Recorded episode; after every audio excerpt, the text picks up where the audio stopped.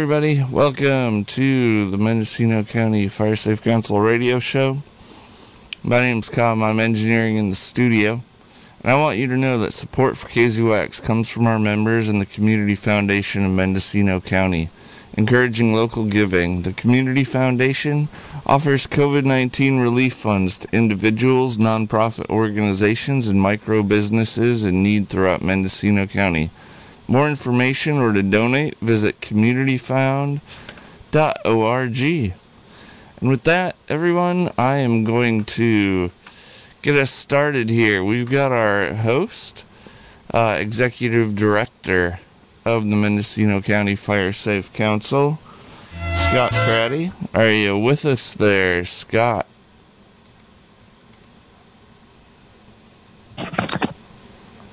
You getting that? Oh, yeah. Welcome. Okay.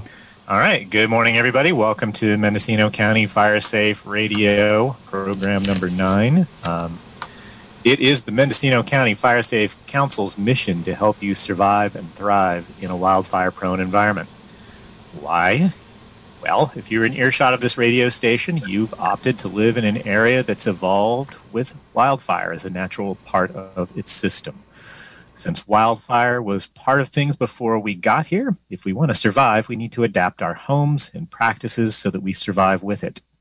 Much like we've evolved building codes to help us survive earthquakes and other natural events by hardening your home, maintaining defensible space, having plans, being prepared, you can substantially increase the odds that you and your home will survive.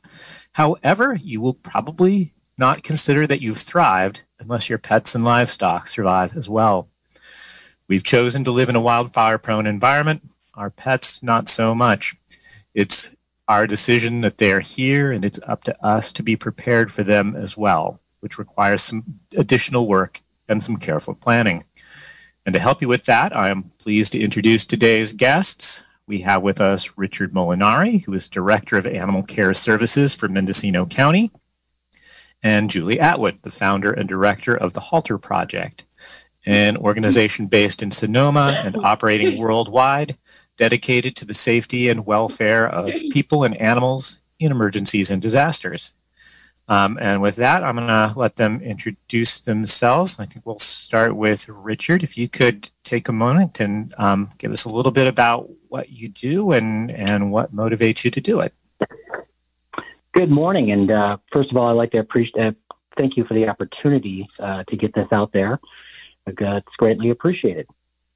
Uh, I am currently the director for animal care services here in Mendocino County. I've been here for four years. I have about 25 years of experience in animal control and animal sheltering uh, with the city of Las Vegas and the city and county of Denver, as well as Mendocino County. Um, operate uh, both the Ukiah and the Fort Bragg animal shelters here, where we routinely impound around 2,000 animals a year. Uh, we basically reconnect lost pets with their owners. We find good homes for adoptable animals. We transfer hundreds of adoptable animals a year to animal rescue organizations.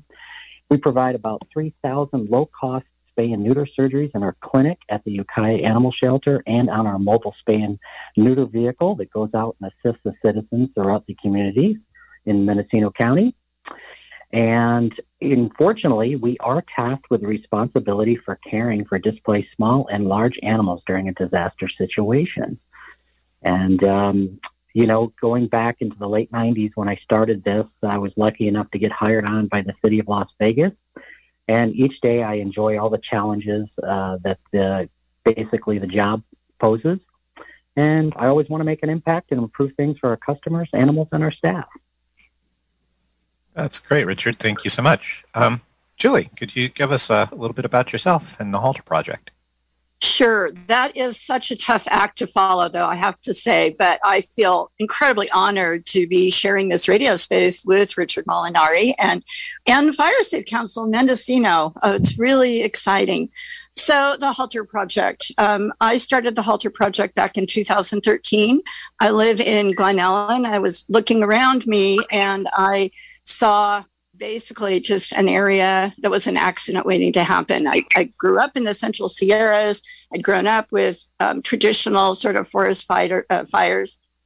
And I had a really hard time finding any information about what to do for your animals and with your animals in an emergency or disaster. The more I looked in our area, the more I realized there just really wasn't anything. And so um, I knew a lot of firefighters and I talked to them and we came up with a plan. I started the Halter Project originally with the goal of simply aiding our local firefighters and search and rescue and other first responders in their desire to acquire animal technical rescue skills and equipment to be able to help mostly large animals, and that includes big dogs and small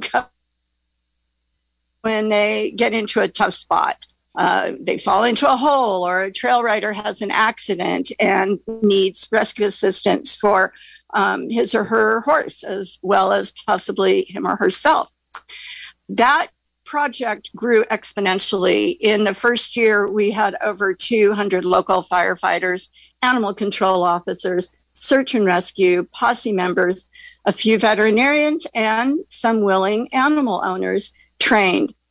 A couple of local fire chiefs said, Hey, you're really good at getting people to come to trainings. You know what we really need? We need some community outreach in preparedness education for people with animals. So we started an outreach project and now that has really become about 60 to 70% of the work that we do.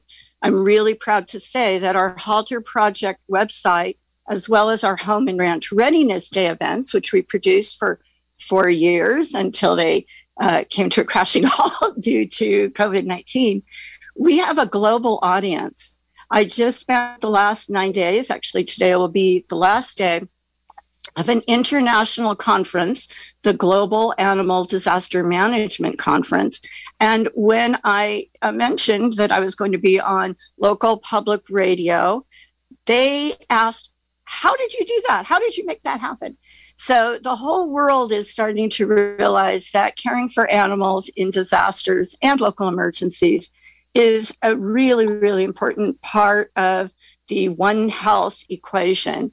And I'm very proud to be part of that and excited to be on the show today sharing information and, and resources with all your listeners. So I want to thank the Fire Safe Council everywhere for all of the great assistance that they provide to us, especially in our rural and wildland urban interface neighborhoods. So thank you. That's great. Uh, great intros. Great to have you both with us today. Um, and let's get into it. Um, so, one of the basic steps for getting yourself prepared for wildfire is to have a to go kit for each member of the family with things that are important to that individual. Ideally, you can keep that together in one easy to grab spot. And if not, you should have a list posted so you're able to see what you need to get together quickly and not have to not have to remember it in an emergency. Um, I'm guessing that the same thing is true for pets and livestock, that you should have a to go kit and be prepared. So let's maybe start on the small end with, uh, with um, dogs and cats and um, sort of go through what people should be prepared to have ready. Um, and we'll rotate back and forth a bit more, but I, I happen to be looking at the Mendocino County uh, site with disaster supplies for dogs and cats. It's a really good prepared list. So I'm going to kick it over to Richard to get us started on that. Yes, on our website, we do have that link uh, basically uh, for disaster preparedness kits uh, for domesticated dogs and cats as well as large animals. Um, you know, it's important in, that in a time of a, a crisis, uh, that uh, people are, you know, to get their supplies, to get their animals, and to get out. Uh, but in that process, we want to make sure that they have stuff for their animals. Um, it's important to make sure that we have some water, some food, um, you know, making sure that you have identification on the animals. That's the most important thing as well. If you can get a copy of uh, rabies vaccination, uh, put that in your kit as well. That will help. Um, but you just you don't know how long you're going to be displaced. And so it's important that you plan for, you know, several days as far as making sure that you have access to the food, the water, and so forth. Make, don't forget your collars, your leashes. Um, you might have to have uh, little carriers for cats, little plastic cat, cat carriers, maybe a small dog crate. Um, because you don't know, uh, it might take several days for you to get back into, into your home You don't know if you'll be spending some time in, uh, like at a disaster shelter. Um, so you basically are going to have to take that all into consideration and uh, make sure that you have some good planning uh, to be prepared for the event. Julie, anything you'd like to chime in with on, on that at this point? Um, that was just such a great overview, and the list that is on Mendocino Animal Care and Services website is fantastic. We have it on ours as well. This is a big topic, and you could fill up a whole hour talking about um, ready kits and stay crates. So I just want to say that we have lots of resources, including a checklist for many species and links for information to the species that we don't have checklists for. On our website, you can find, people will be able to find information that is specific to fire safe animals. So we've got all kinds of checklists. But a couple of things that I want to add, and these are things that we had to scramble to figure out last year. And um, sadly, I think they're going to be with us again this year. And that is there are considerations for evacuating with your animals, particularly your pets in COVID.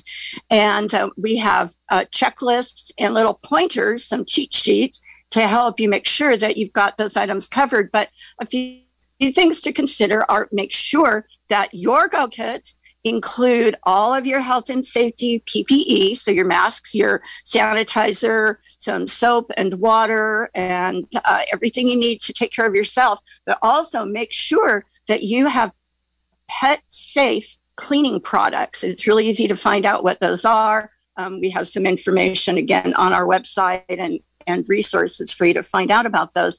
But it's really important that you have everything you need to take care of your animals in a setting where you may not have resources. You may end up going to an emergency shelter that's not a traditional shelter. You may or may not have volunteers from organizations like Salvation Army or the Red Cross. You might be on your own in a VRBO or a pet friendly hotel room. And so you really need to make sure that you have absolutely everything that you need. Another thing that I really want to emphasize is that if you don't have an evacuation destination and you are evacuating and you've been directed to a TEP, a temporary evacuation point, then you might be in a long line um, waiting for a volunteer to help you find an appropriate place to go with your pet. So that means that you and your pet and your kids and grandma or grandpa or your neighbor, you're all going to be stuck in that car, possibly for a long time. Uh, you may have to roll your window down to talk to somebody. So please, please make sure that your pets are comfortable, that you provided for um, keeping them cool, and that they are secure and that they're not going to jump out when somebody opens the door or rolls down a window. Sadly, that is something that happened a lot last year. And and in many evacuations, you get out, you're safe, you had a plan, you get to where you're going, and now somebody opens the door and lets your pet out. So again, identification is going to be part of that. I think you're you're actually going to ask that question in a minute, but um, make sure that you are prepared for evacuating in COVID because it does add some additional layers to the evacuation planning process. Great, and I want to emphasize the checklists are definitely worth taking a look at and going through slowly for your appropriate pet. Because, uh, you know, as Julie pointed out, disinfectant you might not normally think of, but if you're trapped in a small space with your pet, um, there are going to be some issues around keeping things clean. Uh, first aid kit, you might want to think through what uh, what needs to be in your kit and how well it applies to uh, what what may happen with your pet. Uh, and even down to, I'm looking at the, the checklist on the Mendocino site, and it uh, mentions toys. Um, if you're going to be in a confined space for a long time, you're also going to need to keep your pet from going crazy uh, along with you. So, uh, having some, some means of entertainment can be uh, important for uh, for mental health as well. So, um, definitely worth spending some time with the checklist and making sure you've thought through uh, what you what you might need in different situations with your pet, including a confined space and an unfamiliar space. Um, Good rule of thumb is is basically everything that you would need for yourself you need for your pet or your large animal as well. And that's a good way to start. Yep, and that's a good segue. I want to um, keep with you, Julie, for a minute, and let's transition to talking about the larger animals and livestock. Uh, in terms of what what are the considerations for to-go kits when we get into the larger animals? Well, we're covering so many different species here, starting with horses and you know going into cattle and sheep and goats, other small ruminants and rabbits. And um, guinea pigs often fall into the category of both a, a pet, a pocket pet, or livestock because a lot of our youth ag programs have um, cavy projects, which involve guinea pigs and as well as their rabbits. So um, make sure that you know what your animals need. And if you are evacuating, the most important takeaway message is make sure that you have more than enough feed and water to get you through at least three to five days. And that is really a minimum. Um, ideally, if you can, take enough feed for 10 to 15 days and take as much water as you possibly can. And know how much water your species of livestock require. Um, on our website or on the uh, in the Mendocino Fire Safe um, folder that we provided, we actually have information about water needs for various species. Um, most everything that people in our area have. You might be surprised. You may not think about it if your animals have free access to water all the time.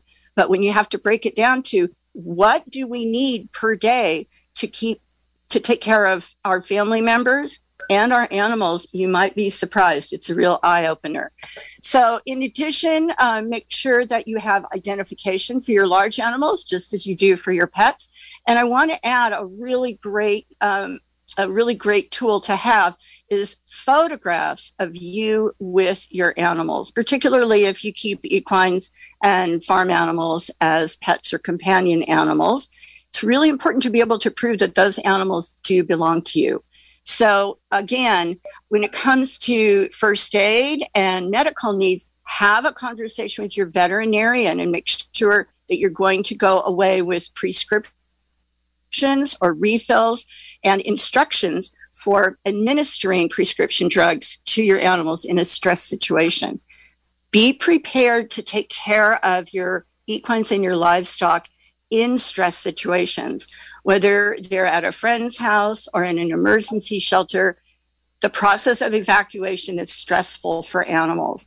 And so it's really important if you're prepared, you're going to be calmer and you're going to be able to help your animals be calm too. And, and part of that is just knowing that you've got everything that you need. So um, lots of things to consider. But again, if you need it for yourself or your family, you're going to need it for your animals but make sure you have enough so that if you find yourself in a place where resources aren't getting to you right away, you have what you need. Hey there, I'm going to interrupt for just a moment. This is Cobb. I'm engineering in the studio. If you just tuned in, you're listening to KZYX. This is the Mendocino County Fire Safe Council radio show. Our host is director of the Fire Safe Council, Scott Cratty, and our guests today are Julie Atwood, of the director of the Halter Project, and Richard Molinari. Do I have your last name correct, Richard?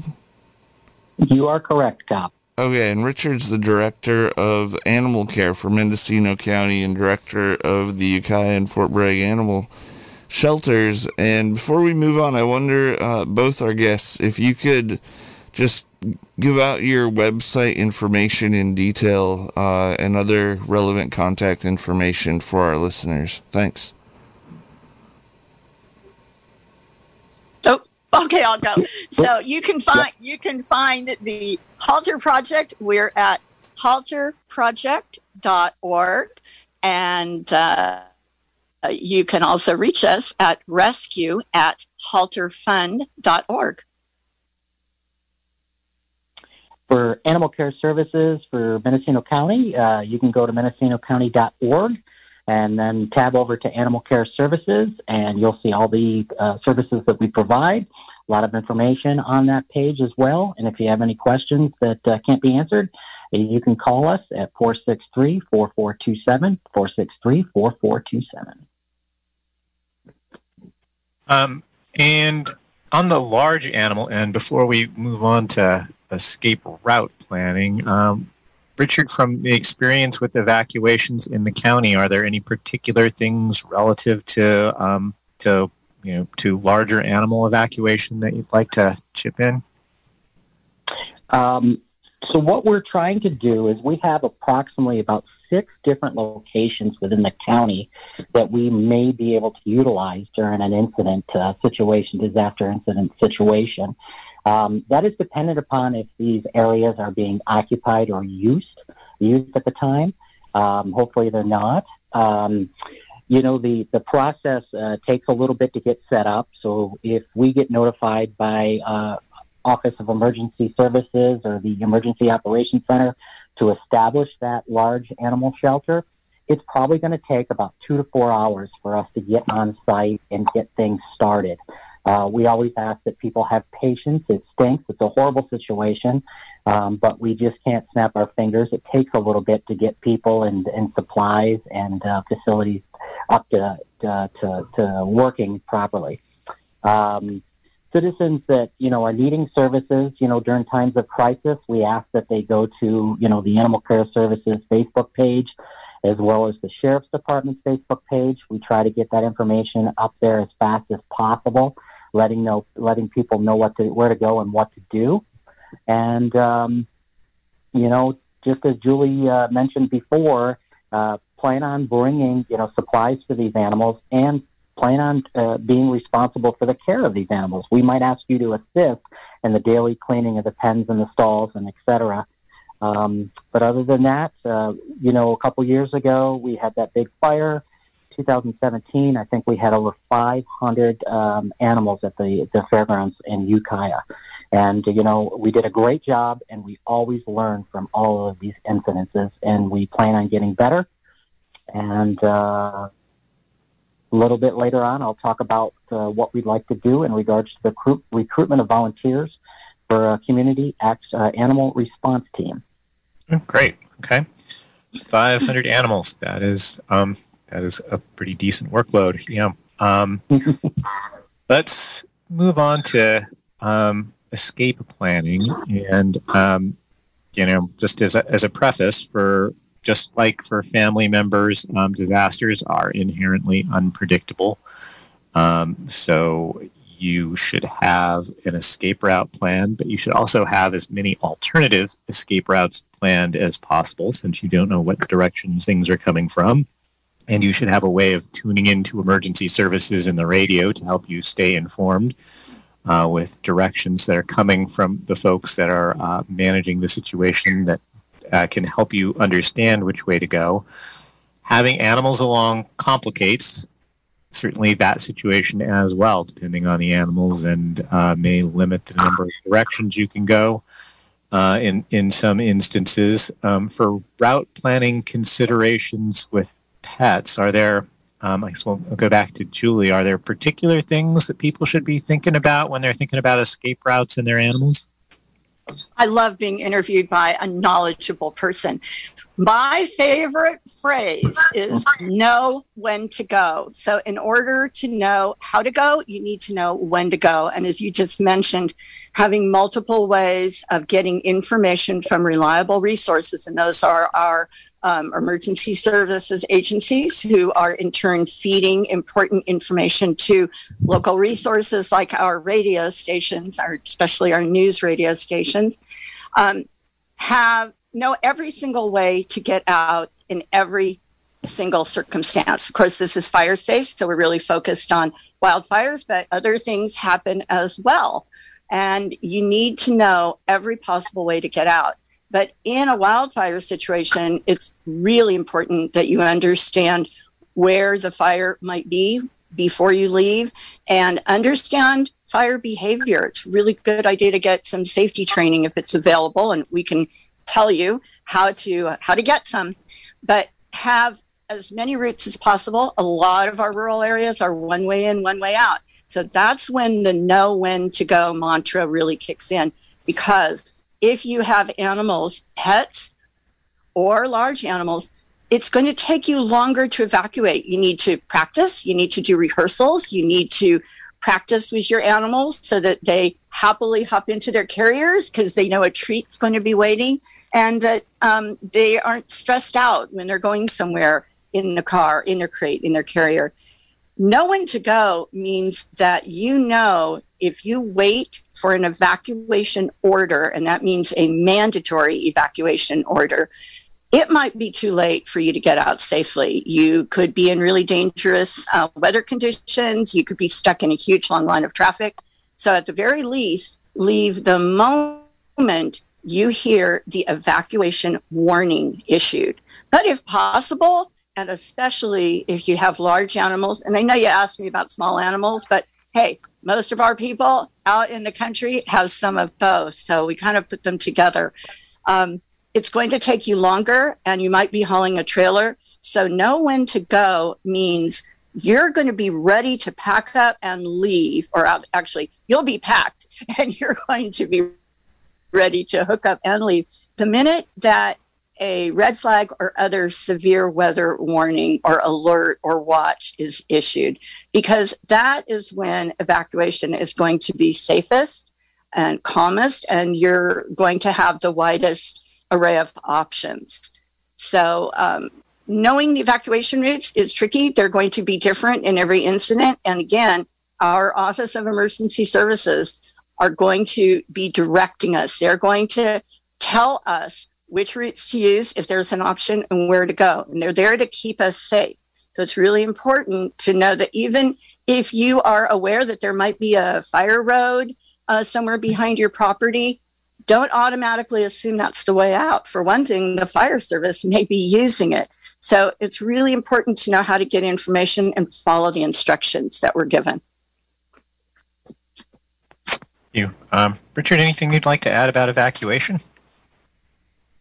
Um, you know, uh, depending on where the incident is within the county, um, you know, if it's close to Ukiah, uh, Redwood Valley, Hopland, Calpella, so forth like that, um, we might ask the citizens to bring the domesticated pets to the shelter. We're in a position to house probably a hundred additional animals at that time, so that better suits us. I have supplies, I have staffing, I have the proper kenneling and caging, um, and so forth like that. It stinks that uh, that uh, we might ask people to do that, but it, in the in the long run, it's better suited that we actually have the animals on site.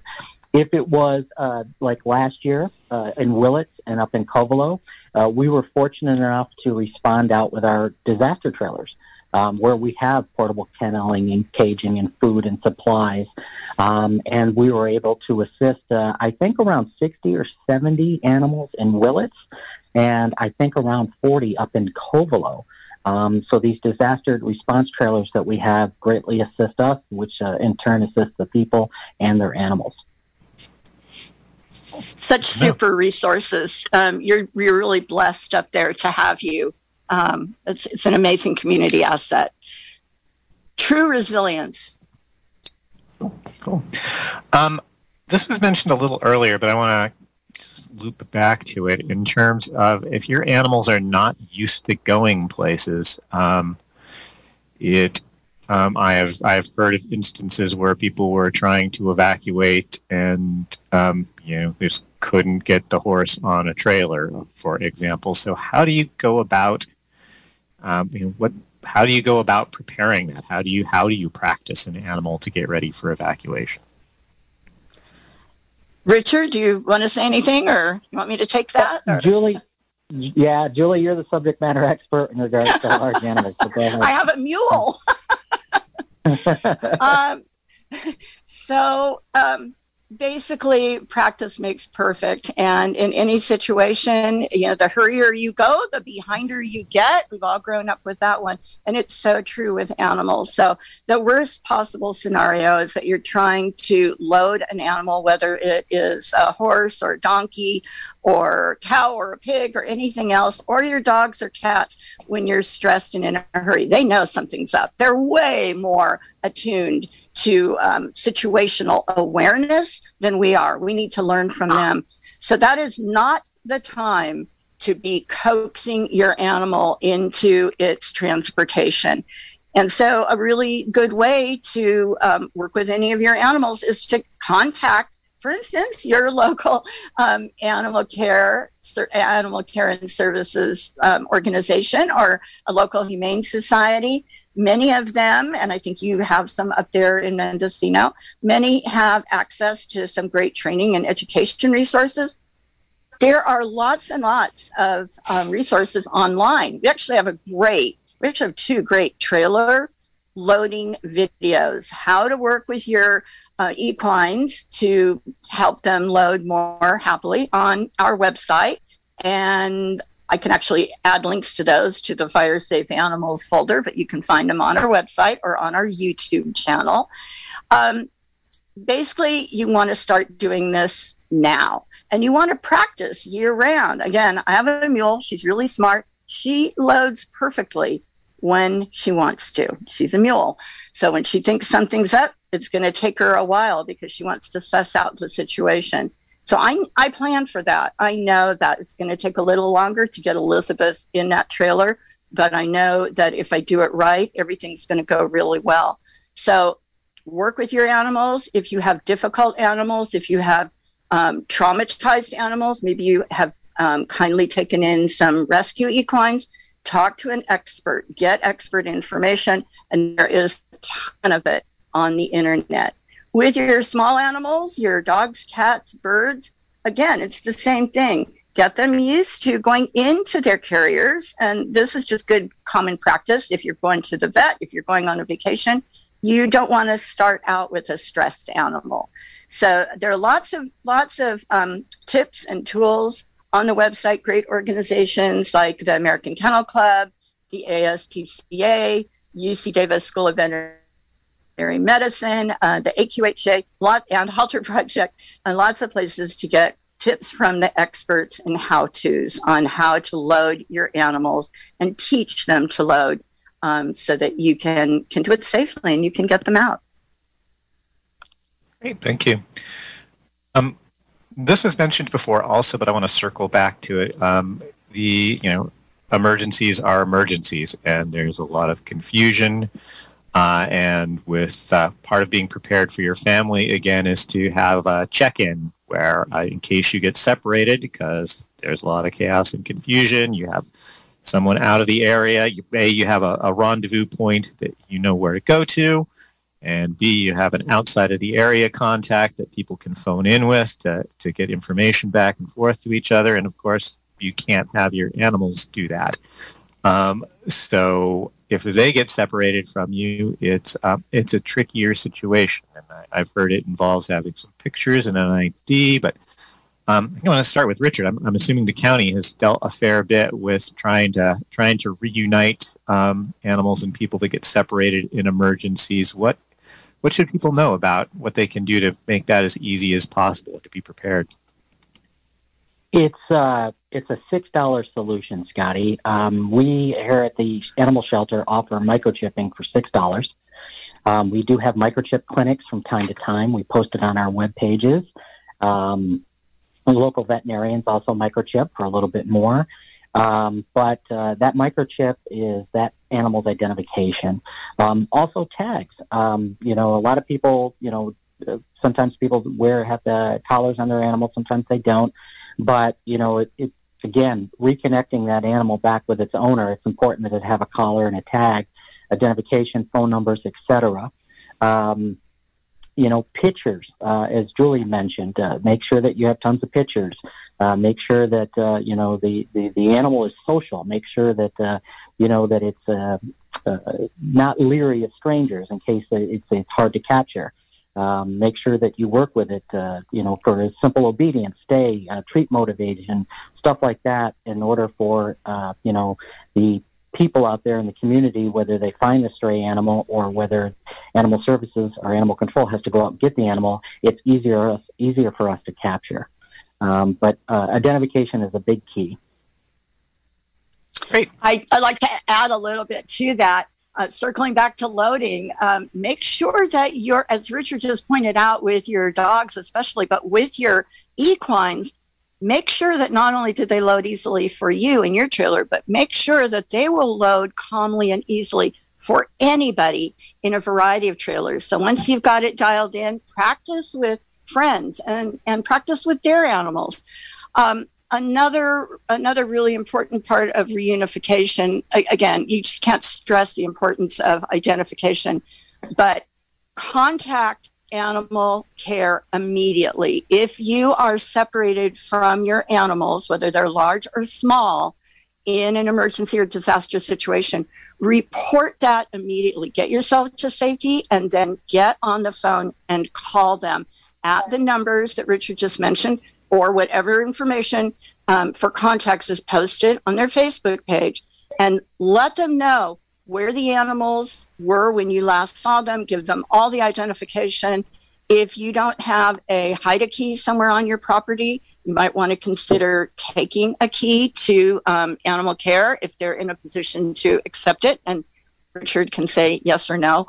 Um, but the more your animals are able to be receptive to help, the more helpers are going to be able to save them. And, and we just can't stress that enough. It may feel very stressful to think about, but in the end, if you do get separated, knowing that your animal will come to somebody if they say, hey, Buzzy, come here, or load up, then um, the sooner you can be reunited. And of course, you, they can't identify your animal and who its owner is if it does not have any kind of identification. One of our mantras is never have just one of anything, and that is so true of identification. Even if they're microchipped, an, uh, an immediately visible form of identification is really important. And when you call to report them, make sure that you let the call taker know that your animal is microchipped or not microchipped, but you know what other forms of ID might help them. Also, we on our website have a lost pet report that people can actually go online, fill it out, and attach a picture probably within several minutes. You do it right from your phone. And uh, our staff here at Animal Care Services will receive that um, and print that out and keep it in a folder. And so that way it helps us reconnect the lost animals with their owners. Great. And on on the microchip thing, let's just circle back to that. I mean, you mentioned that there are uh, kind of days in clinics. I just want to make sure people know how to get that information. If people want to find out, uh, are motivated to go get that done now, Richard, what's what's the best place for them to figure out how to how to do that? Gotcha. Yeah, about four or five times a year, we have a microchip clinic. Uh, we do advertise it on our Facebook page, on our website. Uh, we get it out there well in advance so people know that they can take advantage of that. Um, and again, it's uh, it's six dollars, and uh, we work with a company called Found Animals Registry. Um, they are a nonprofit organization that are affiliated with hundreds of animal shelters in the state of California. And uh, basically, through their computer software and their data bank and so forth like that, all that information goes in and if an animal was to be lost, uh, let's say the animal was to come into our shelter, we would uh, we would start what they call a uh, lost pet alert notification, and the actual owner can be notified via text, via uh, email, uh, via phone call. Uh, you can put several different contacts down there: your veterinarian, a loved one, and so forth like that. And this has greatly helped us get animals back to their owners in a much faster, timely manner. We've had this uh, on board for over two years, and so the return time getting these animals back to the owners is is, is increased uh, tremendously, and it's been a it's been a big benefit for us at uh, Animal Care Services. Um, Scott, can I jump in about equine microchipping for a minute? Sure. A lot of people aren't aware that they can microchip their equines, and while it's uh, becoming more widely known, you can. And it is so helpful and so important. We're in an area where, unfortunately, um, horse theft is actually um, becoming coming back in style. Unfortunately, it's not just something uh, out of the old west. So. Um, before COVID, there were lots of uh, clubs, local riding associations, rodeo associations. Uh, sometimes stables would have microchip clinics where a vet is offering um, a, a lower rate for microchipping multiple animals at the same time. That's not happening right now because of COVID, but please talk to your vet. Uh, most vets really want to help you and um, you know, there there are a lot of vets willing to microchip for a little bit lower cost right now. The goal is to keep people connected with their with their animals, and you can microchip your horse and your dog and your cat. Um, again, again, in our resource materials, we have a chart for animal identification. We have a chart for equine identification. And these um, actually show photos, examples of all the different ways that you can identify your animals or attach ID to your animals. Great. Hey there, this is Cobb in the studio, and I want y'all to know that you're tuned to KZYX Radio. And if you just tuned in, this is the Mendocino County Fire Safe Council radio show. Uh, your host has been Director Scott Cratty of the Mendocino County Fire Safe Council. Our guests today are Julie Atwood, Director of the Halter Project, and Richard Molinari, the Director of Animal Care in Mendocino County and Director of the Ukiah and Fort Bragg Animal Shelters. And again, um, if you could both give your contact information uh, where our listeners could find out uh, more information, follow up at a later time, that'd be great. You can find uh, the Halter Project at halterproject.org. You can email us to ask us questions at rescue at halterfund.org. And you can also tune into our YouTube channel, and that's Halter Project on YouTube for all kinds of how-to videos. For animal care services from Mendocino County, you can go to our web, website, mendocinocounty.org, tab over to animal care services. Uh, in there, there is a contact listing uh, with my email address. You can email me there, or you can call the shelter and ask to speak to me at 463 4427, 463 4427. Cool. And there's a ton of other information there. Both the, the Halter Project's website and the County Animal Animal Care Services websites um, have a wealth of information. So if you uh, have a lazy afternoon and you want to do some browsing um, and learn more about how to care for your pets, it's uh, both both good places to spend some time. Um, I would see one big topic we haven't touched on yet, and I want to make sure we get time for volunteer talking about volunteer help at the end too. But um, you know, a fact of emergencies is that some people find themselves either unable to evacuate uh, or uh, make the decision not to. Which, of course, if you are ordered to evacuate, you should. But if you decide not to and you're stuck there with your animals, you also need to have done a lot of planning uh, in case you can't evacuate. Um, so maybe we'll just kick this off with, with Julie. If you are um, got your animals and uh, you find yourself in place with a fire coming, you know, there's of course two big parts to this. What should you have done several months ago to get ready, uh, but and, and, also what you should do now. Would you would you like to kick off with some thoughts about that? Yeah, very quickly. Just two things. One is that obviously um, we don't want anybody sheltering in place themselves unless they are absolutely committed to their own safety. We do not want our emergency responders having to go in and rescue you. If you are staying behind because you feel safe, okay, that's your prerogative. If you're stay- staying behind because your animals are there, it would be so much better if you could ensure that you've done everything possible for your animals to be safe, sheltered at home, and then you take off where you can be safe and you can help arrange for assistance to your animals. So, the best way to make sure that you have safe place for your animals, and usually we're talking about equines and livestock, so large animals that are out of doors. Hey, I'm going to throw it back to the Fire Safe Council because everything that you do to harden your home applies to the rest of your property as well.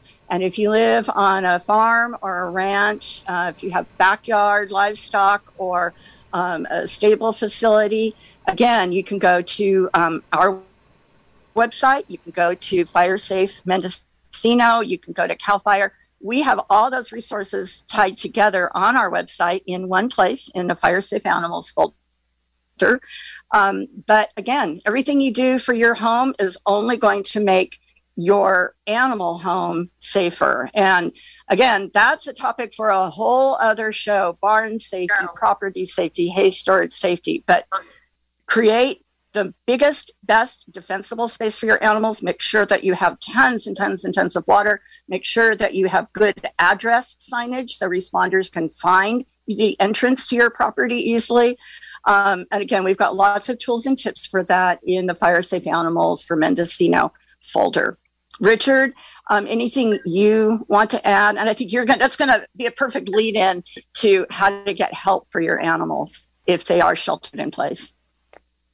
Yes, uh, currently, so if somebody had to leave and they had to leave animals behind, um, currently through the Mendocino County Sheriff's Department Search and Rescue Unit, um, people would basically reach out to them. Uh, then, basically, uh, search and rescue uh, by themselves or with the animals' owners would go to these people's properties, check on the status of these animals, provide food, water, and so forth. Um, but what we'd like to do here in Mendocino County Animal Care Services, we're in the beginning of steps of basically creating a community animal response team. Uh, basically, we want to take that off the plate of uh, search and rescue so they can do what they need to do in times of crisis. Um, so what we want to do is we want to work with the North Coast, North Coast Opportunity and the recruitment of volunteers that wish to assist us in times of uh, a disaster incident. I'm looking for, or we're looking for, the subject matter experts, the people out there that have large animal handling skills that have been doing it for years. Um, we'll get them the proper training. Uh, we'll get them certified to, to you know, help and uh, remove animals in disaster areas. Uh, they'll also be providing health and welfare checks for these animals, providing food and water for these animals, um, probably helping us clean, uh, you know, uh, at our staging areas where we are boarding and caring for these animals as well. Um, but uh, we're, like I said, we're in the early stages, and hopefully in the next three or four months, uh, we're going to get this all worked out, and we're going to have a CART team.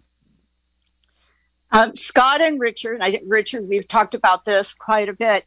If you have uh, people listening today up there in Mendocino County, um, or perhaps they're visiting from somewhere else, and you have an interest in becoming a volunteer with a community animal response team, you can get a leg up, no pun intended, by getting some uh, preliminary training that is pretty much required across all jurisdictions in the state of California. Um, and you can find out how to do that at our website, halterproject.org, and just go to trainings and scholarships. Um, right now is the training season, and a lot of our local CARTs in Sonoma, Napa, and Solano are um, actually hosting for the first time ever some online trainings. You do have to join and be a member first, but if you train with um, another CART or you take some online training that's required nationally and by the state, you're already going to be several steps ahead toward being a qualified volunteer for a county like Mendocino. And then Mendocino will provide the county specific training that it wants for its volunteers. But there are standards for CART volunteers, and the state is actually working to uh, provide CDFA primarily to provide a framework for all animal disaster responders so that we all have skills and training that make it possible for us to offer mutual aid to other jurisdictions. So we're all training to the same standards. And if we volunteer, um, say I'm from Sonoma and uh, Mendocino asks for assistance from Sonoma, then I can slide into their framework and work with your um, incident management team. And uh, everyone knows that we're we're on the we're, we're playing on the same field and to the to the same standards. Hey, and Richard, on the, the development in Mendocino County, it sounds like it's a little early, but if people want to um, be involved in that or at least um, keep an eye on it as it evolves to see if they want to jump in, how, how do they how do they get in the loop for that? That sounds like a great project that's developing. As we develop this, we will be posting more information on the website and our Facebook page. But um, if they uh, have any questions, uh, please have them call the shelter, and I can take down their name and phone number for uh, future trainings. And again, the number is 463 4427, 463 4427, and just ask for me, Richard Molinari. Okay, and I um, probably should do this offline, but I'll do it now anyhow because it's it's in front of me. Um, I mean, as that evolves, uh, the Fire Safe Council also has a newsletter that we put out regularly with um, with developments, um, and I just want to sort of issue an invite that as, as that evolves and there are opportunities for particular trainings uh, uh, for both of you that, that might be applicable to getting people ready to be on emergency response teams in Mendocino County, um, feel free to reach out to us and we'll get that on our Facebook and in our newsletter as well um, to help get people there. Um, back to a little bit about the basics. I, I know um, for, for the people that are trapped or sheltering in place, um, you know, Julie, you made the point that they should um, ideally get their animals in the best position possible and then get out themselves um, if if there's an evacuation order.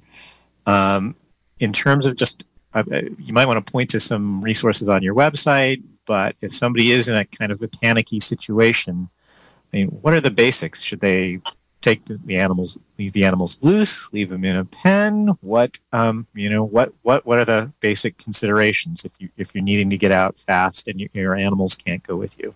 This is a really, uh, it's a really big topic right now. The question of, especially with equines, whether or not to turn them loose. The primary answer is never, ever just turn your animals loose. You are actually putting them in even greater danger. Uh, sadly, we have so many animal um, animal vehicle collisions, usually involving um, the fire service and cattle or horses that are running on roads with extremely low visibility. So do not turn your animals loose. You're putting them in greater danger, and they're usually going to be more panicked when they're out of their home place. Um, always breathe before you do anything. Take several deep breaths, clear your head, focus. If you have a plan, um, you're going to have a checklist of things to do. So, um, number one is with your equines, remove everything that they're wearing their uh, fly masks, their halters, their leg wraps, um, their sheets, anything that they might be wearing. Make sure that you have halters and lead ropes in fire season, preferably a cotton lead rope attached to a really good leather halter, and make sure that those are someplace that responders can get to easily. Make sure that everything that can burn has been moved away from where your animals are. Do not leave sacks of hay or bales of hay lying anywhere near them. They're going to be fine without food for quite a while, but they absolutely have to have water. Um, move them away from the barn. If they were in a barn or a paddock, put them out and make sure that you shut the gates behind them so that they cannot run back into their barn or their enclosure because that's what they will do. That's their safe place. Again, we've got lots of detailed checklists, what to do, what not to do on our website. Um, but if you have animals that you cannot, for whatever reason, evacuate, start spending time now look at fire safe information. Have someone come walk around your property with you. Invite someone from the fire department to come walk around your property and look for things that could be hazardous to your animals. You might have a great defensible space, but there could be some dangerous uh, tree branches that could fall down in a big wind or in a fire. So get another set of eyes on your property. Um, look at the information that we have. It also takes you to other resources, including the University of California Davis Vet School, uh, Colorado State University. We've got all of the best information for horses and livestock on our website to help you prepare to keep them safe in a disaster. Great. Okay. And we are getting close to time to let you both do wrap up statements, but um, a lot of things we haven't had time to get into. Um, barn hardening could be probably a whole show, as, as Julie mentioned. Um, I just want to do a quick point out that there are um, lot of commonalities. Um, defensible space is defensible space not just for your home, but for all buildings on your property. So that 100 feet of defensible space and making sure there's nothing flammable within the first five feet immediately around your buildings applies to your barn and to uh, whatever other shelters you might have for your animals. uh, and all the other infrastructure on your property. So you want to um, you want to think that through uh, kind of holistically if you have a property that's got animal shelters on it as well, and, and include them in, in that defensible space clearing. Um, I think we're pretty close to wrap up. It probably makes sense to give out contact info yet one more time, and I want to give you both a, um, a minute to um, make any final points that you'd, you'd like to make. Oh, Richard, you go. uh, again, uh, keep uh, keep a lookout for our website and our Facebook pages. Hopefully, in the next month or two, we're going to be doing some recruitment for the volunteers for our CART team. Uh, basically, we're looking for people with some experience with large animals to assist us in a disaster incident situation. It'd be greatly appreciated. Um, and if you have any questions, uh, please feel free to uh, contact me. Uh, MendocinoCounty.org. Go to Animal Services. Go to the contact page. And again, my name is Richard Molinari. Or you can call 463 4427. Thank you. And if you are interested in getting information about volunteering in uh, wherever you live or maybe vacationing in the summer or in Mendocino County and you want to know what your first steps are, you can find that at halterproject.org, trainings and scholarships. We also offer scholarships for training education and all of the preparedness tips and tools and resources you'll need for whatever species you have. You can get at halterproject.org fire safe animals uh, in fire safe animals info and then just drop down to mendocino fire safe.